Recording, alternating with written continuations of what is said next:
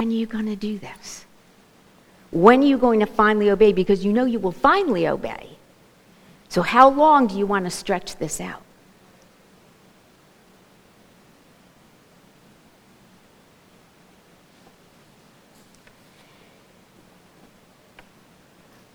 So, that was the earliest account of Abraham's instantaneous obedience.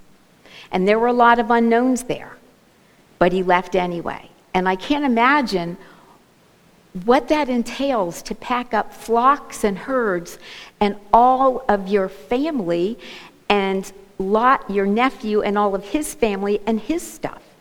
It's not, I don't think it's an overnight endeavor. He had to be very intentional and very purposeful about making sure everybody was ready so that they could get out and get on the road and go to the place that he had no idea where it was and how long it was going to take him to get there. But he heard the voice of God and he obeyed. So now we're going to jump back to Genesis 22.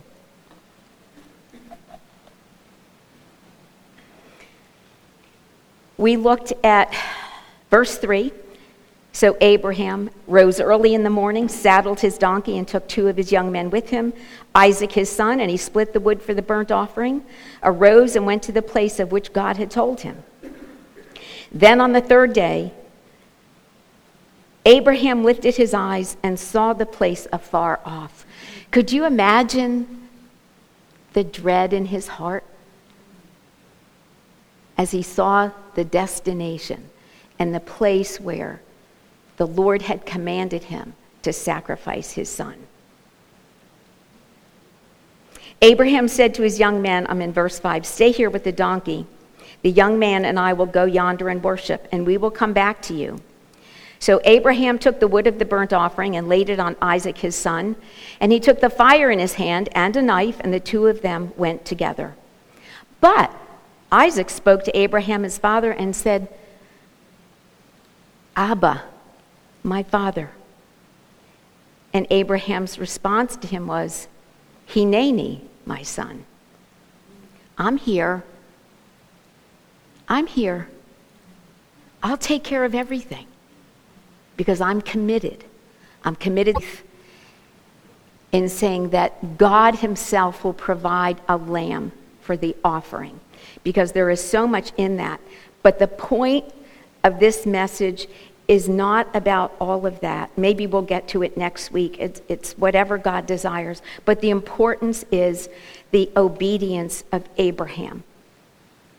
So when we think about our faith, our God is the God of Abraham, Isaac, and Jacob. He's not the God of Adam, he is not the God of Noah. He is the God of Abraham, Isaac, and Jacob.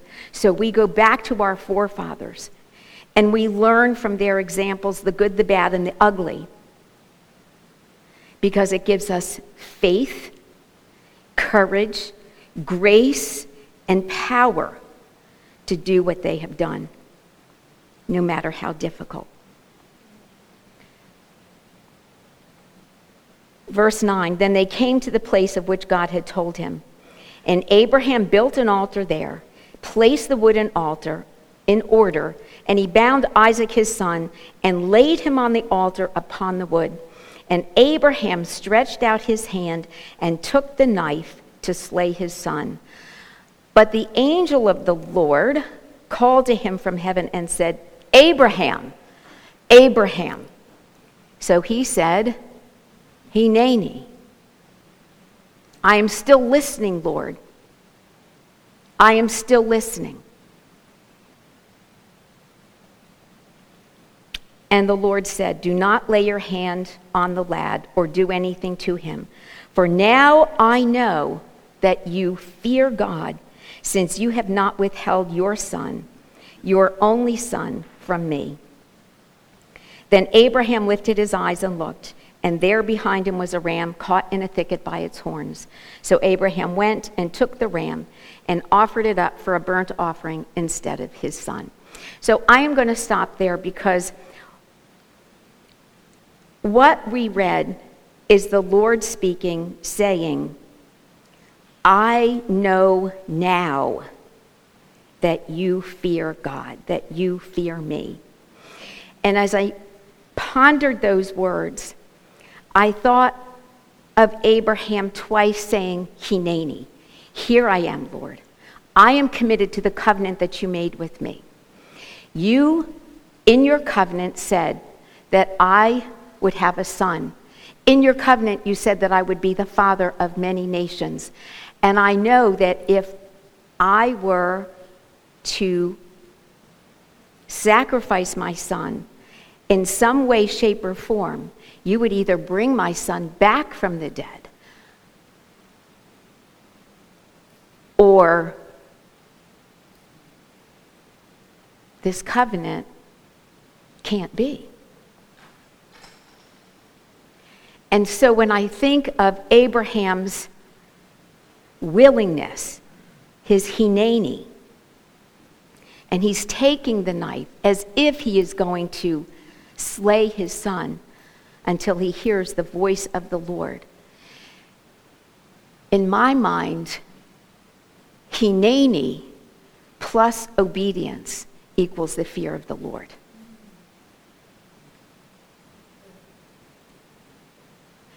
That being fully engaged with the Lord 24 7 and obeying his word instantaneously without any questions. Notice he didn't ask the Lord any questions. He didn't say, Are you going to give my son back to me? How is this going to work? How is the covenant going to work? He just said, Hineni. And then he obeyed the command that the Lord gave him.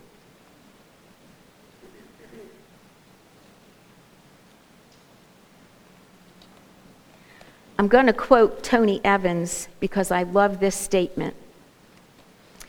The fear of God within a person manifests itself in one incontrovertible evidence obedience.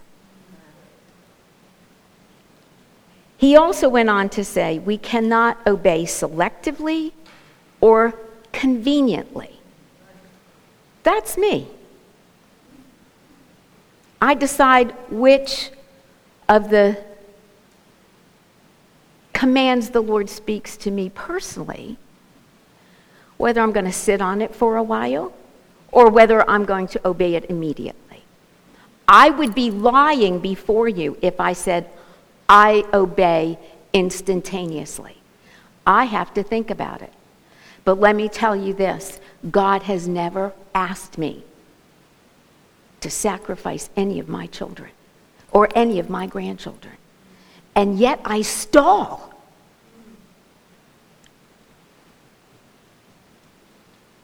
Or I'm selective about what I will obey.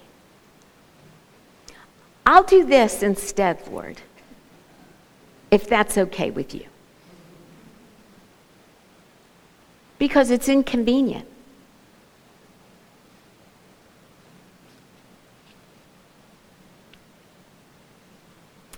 Tony Evans also said this about obeying selectively or conveniently. He said one of the delays in seeing blessing and the goodness of God is 99% obedience. 99% is pretty good, isn't it? I would think I'm doing very well if I were 99% obedient. Come on.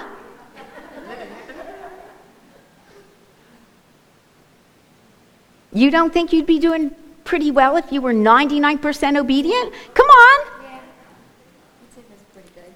I think it's pretty good. You'd be happy with a 99% grade in school, wouldn't you? It's not 100%, but 99%, I'll take that.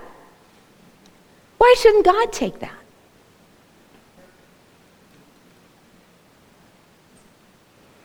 Because God's ways are better than our ways. His ways are higher than our ways. And he is so gracious to give us an example of 99% obedience in his word. And it's the account of King Saul in 1 Samuel 15, where the Lord tells Saul to kill the Amalekites. And he does, but only 99%. He saves the king. And the king and his offspring later on cause a whole lot of problems for the Jewish people. That's a story for another time. And when he says to the priest Samuel, who comes, who God sends to him, to let him know that he hasn't done everything 100%, he said, Oh, oh but, but I have. And Samuel says, What's that sound I hear? The bleating of the sheep. There shouldn't be any sheep left. And so, you know what? You know what Saul said? This is the offering to the Lord. This is the offering to the Lord. You know what Tony Evans called that? I love this. A religious covering for disobedience. We can come up with a whole lot of religious coverings for our disobedience, can't we? We're very creative people.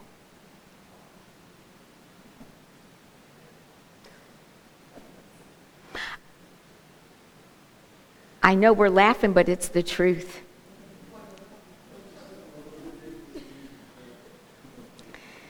So,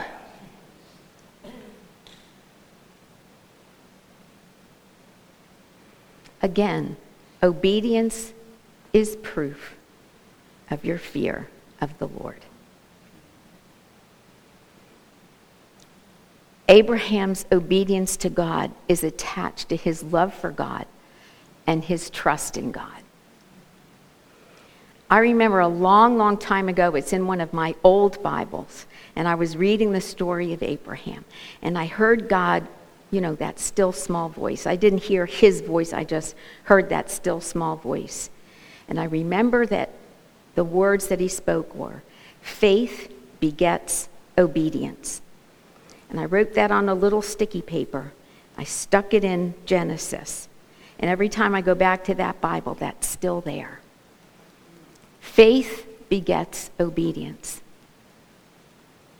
Faith comes by hearing, and hearing by the Word of God. So, unless we're in the Word of God, our faith doesn't grow, but guess what else doesn't grow? Our obedience doesn't grow. So, without that manna from heaven every day, that Word every day, feeding our spirit, We'll always procrastinate. We'll always wait on obedience. We'll selectively obey unless we have that steady diet of the Word of God. John Bevere wrote this the truth is that obedience is the outward evidence of the fear of the Lord. When we fear God, we will obey him instantly and to completion. It's not just getting stuff half done. It is completing the word or the directive or the command that God has given us. Or what we discover in His Word, what He reveals to us in His Word. Oh, I didn't know that. Well, now you're responsible for it. When you meditate on the Word of the Lord, He shows you His truths, He reveals His truths to you. You are required now to obey it. You're now responsible. Because now it's not just reading it, it's taking it into your heart. No excuses. So I had a lot of time to think about this.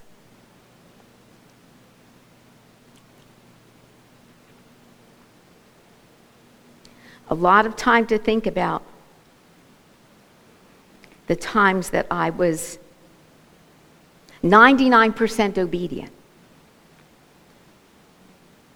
I didn't immediately respond to God's command, whether it was in His Word or whether He gave me one of those words in my own spirit to obey. Something that might not be in Scripture, but something He wanted me personally to do. I can think of the times that I procrastinated or refused or did it 99%. But when you come face to face with the fear of the Lord, and when you know that you could be holding up blessing not just for yourself, but for those you love, it becomes a whole different story.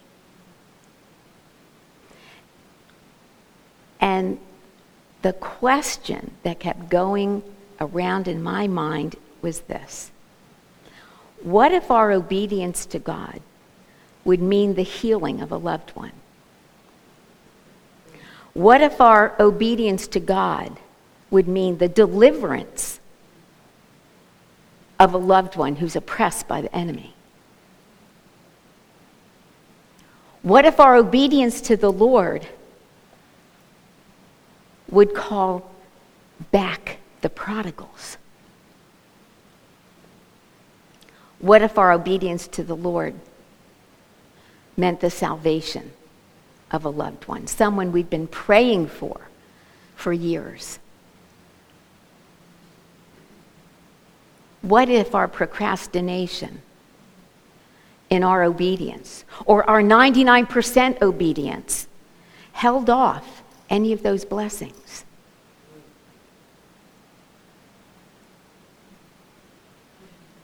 We look to Abraham and his immediate obedience to the command of the Lord. He might have been extremely tired the next day after hearing this word from the Lord. But he got up early in the morning. Whether he slept or not, we'll never know. But he saddled his donkey, chopped the wood, put everything together for his journey, and went a three day journey to go what he knew to be a place where he was going to sacrifice his son. 100% obedience to the point of raising his hand with the knife in it, ready to take his son's life until he heard the voice of the Lord saying, Now I know that you fear me. I want to hear God say to me, Now I know that you fear me because you have instantly obeyed my word. And you withheld nothing from me. And I have to be honest, well, as I have been. God's never asked anything even remotely like what he asked Abraham. And I have no good excuses to share with you. But this is such a convicting event. And Abraham, he didn't have the benefit of going back to Scripture and saying, let's see, let me look this up. Is there, is there somebody that came before me that, you know, I, I can find out what he do? No, he's it. He is it. And we have the benefit of leafing through our Bible and going back and reading the accounts of the people who obeyed God as well as the people who disobeyed God. So as it says in Romans, so we are what? Without excuse. And that's, that's still worse because we know better. If somebody like Abraham had nothing to go back to, nothing to stand on, yes, I know he had the, the voice of God, he had the covenant of God with God. Would that make you feel better if you had to sacrifice your son? Would that make you feel better? Would that make you feel better? I don't know that it would make me feel better.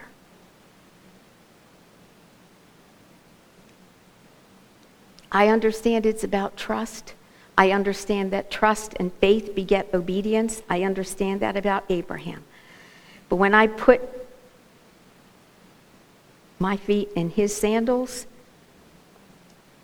that's a hard thing. However, when I compare it with the few things that God has asked me, it is nothing. I am without excuse.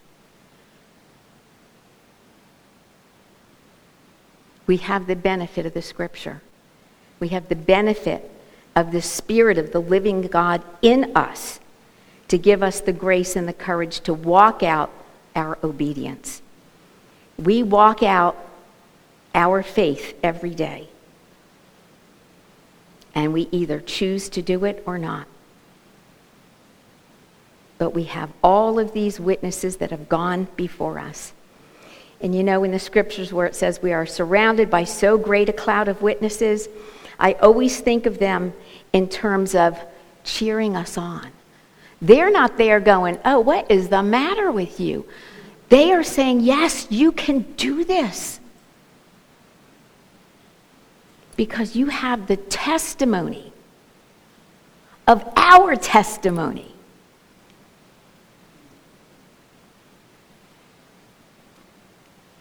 I have to hesitate when I get to that place where somebody, we, we think it was Isaiah, was sawed in two. I think, well, Lord, I guess you'll to keep my eyes on you. But when you think of the faith chapter and you think of all that our forefathers endured, we are truly without excuse. So, Lord, we, we pray this morning that we would have no excuses when you ask us to be obedient to you. What you ask us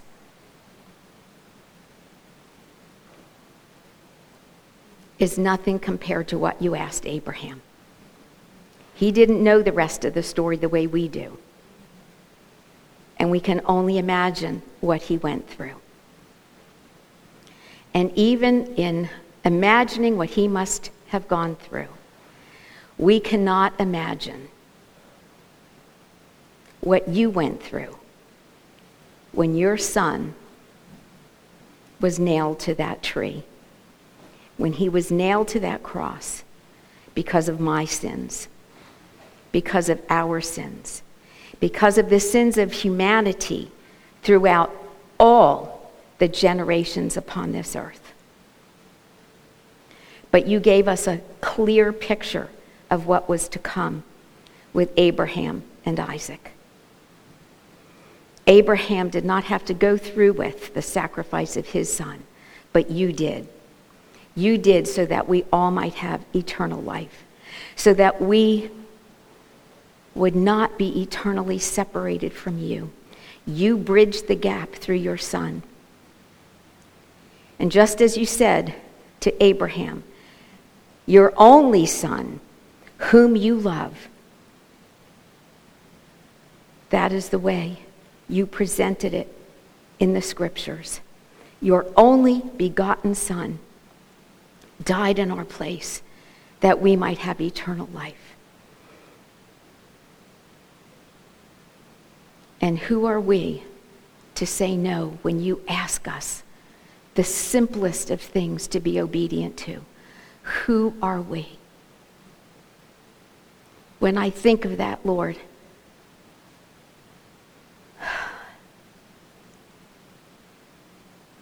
it's as if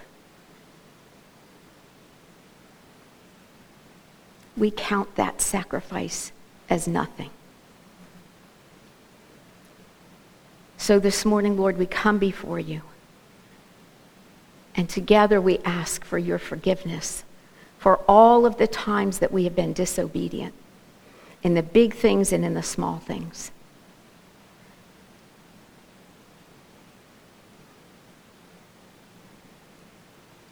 And I pray, like Abraham, we would be those who obey you instantly. Because that obedience was the proof that he feared you. And our fear of you will not be complete until we are completely obedient with no strings attached. And we know, Lord, that your Spirit is able to give us that grace, courage, and power to fulfill any command that you give us. All we have to do is ask. We bless you, Lord, for our father Abraham. We bless you for the faith of Isaac as he was obedient to his father in getting up on that wood, not knowing what would happen. So, Father, we have a great heritage, and it's all in your word. We bless you for that, Lord. And we bless you, Father, that fearing you is being obedient to your word.